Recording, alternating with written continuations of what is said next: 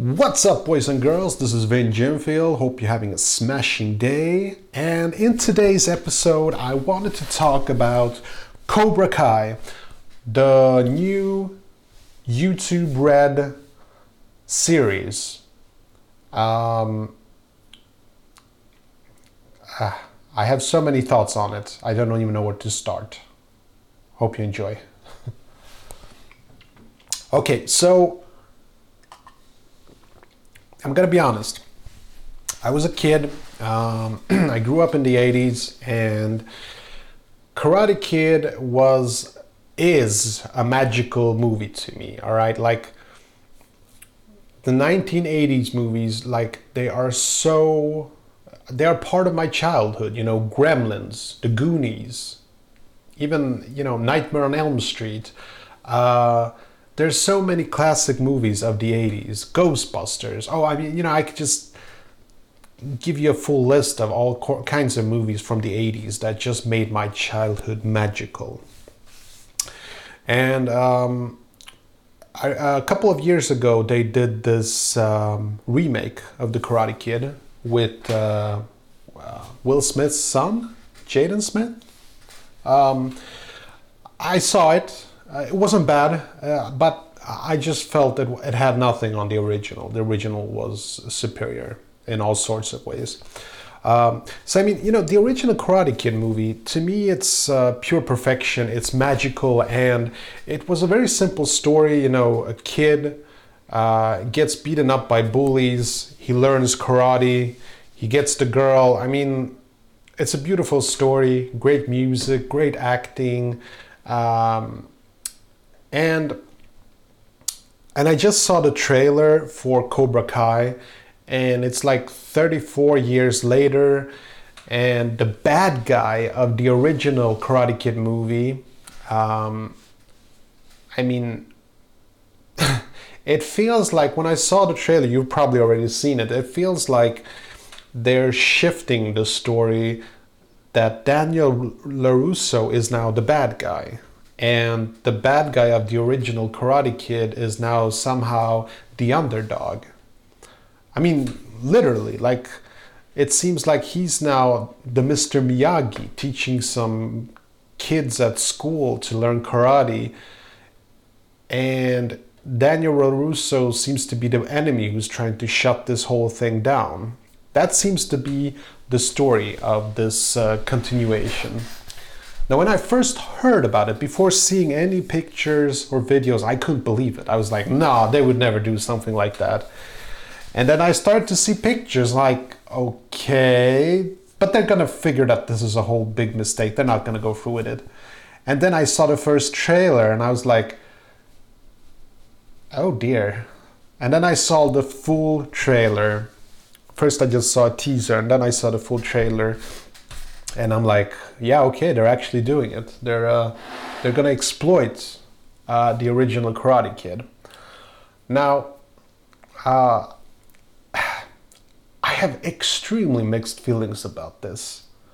Um, the problem for me is that when you have something of a pure memory as the original Karate Kid, and it's still it's programmed into your brain, like you have this you have this idea like okay he was the bad guy he was the good guy and the good guy won end of story period. I mean there were a few sequels but they had basically nothing to do with the original story.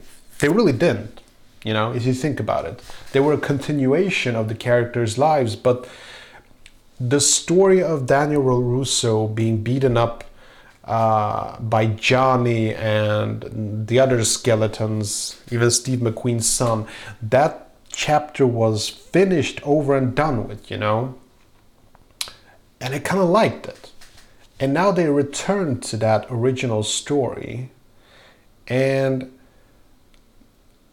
they're gonna sort of change my perception, my opinion of Johnny and even Daniel Russo um,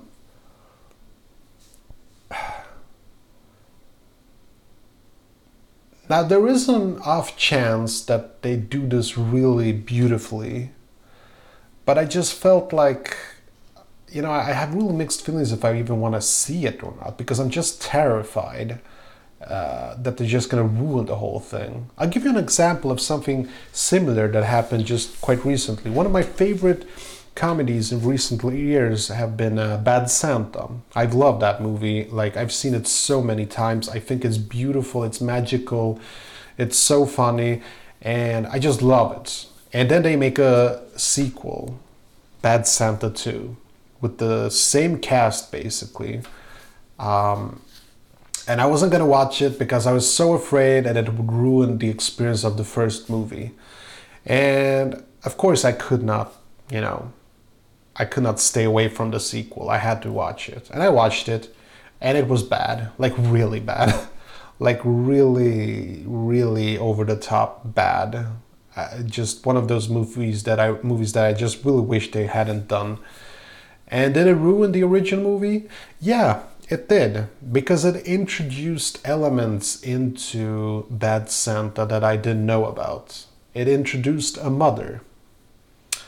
And it introduced a past in the main character's life which I just didn't want to know. I was just content with the story presented in the first movie. Now, I, I fear that there's going to be something similar that's going to happen here. There are going to be things about Johnny, the bad guy, that I just didn't know. Maybe something like, uh, you know, his father abusing him when he was a kid or something. I don't know. They're probably going to do something to explain why he was the bad guy in the first movie. And this is the problem that I have a problem with.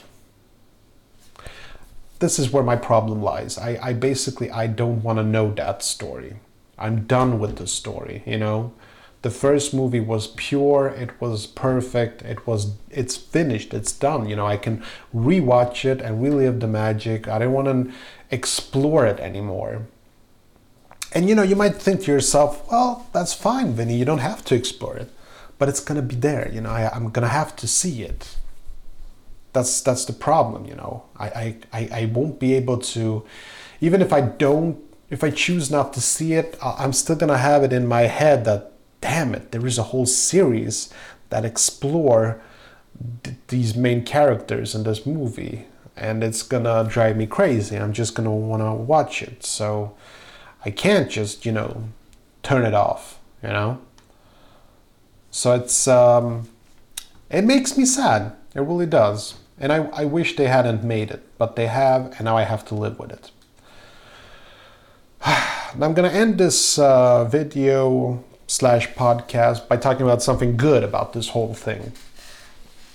Something that I remember from last year when the remake of Ghostbusters was made. Uh, a lot of people hated the idea of a sequel because Ghostbusters was magical to them. It was magical to me also. And they felt that this would sort of ruin the whole franchise. And I'm, I'm going to remind myself and you um, about a certain fact about fans. Like when I saw Karate Kid, when many of us saw Karate Kid and Gremlins, The Goonies, and um, you know all of these magical movies you know all of these things that i have mentioned today like when we saw these movies we were kids you know? We, we, we, when we saw ghostbusters for the first time. We were kids. When we saw karate kid for the first time we were kids. So you have to understand that these movies are not magical. They're magical to us because we experienced them when we grew up but they mean nothing to newer generations. And the newer generations, you know, they they don't care.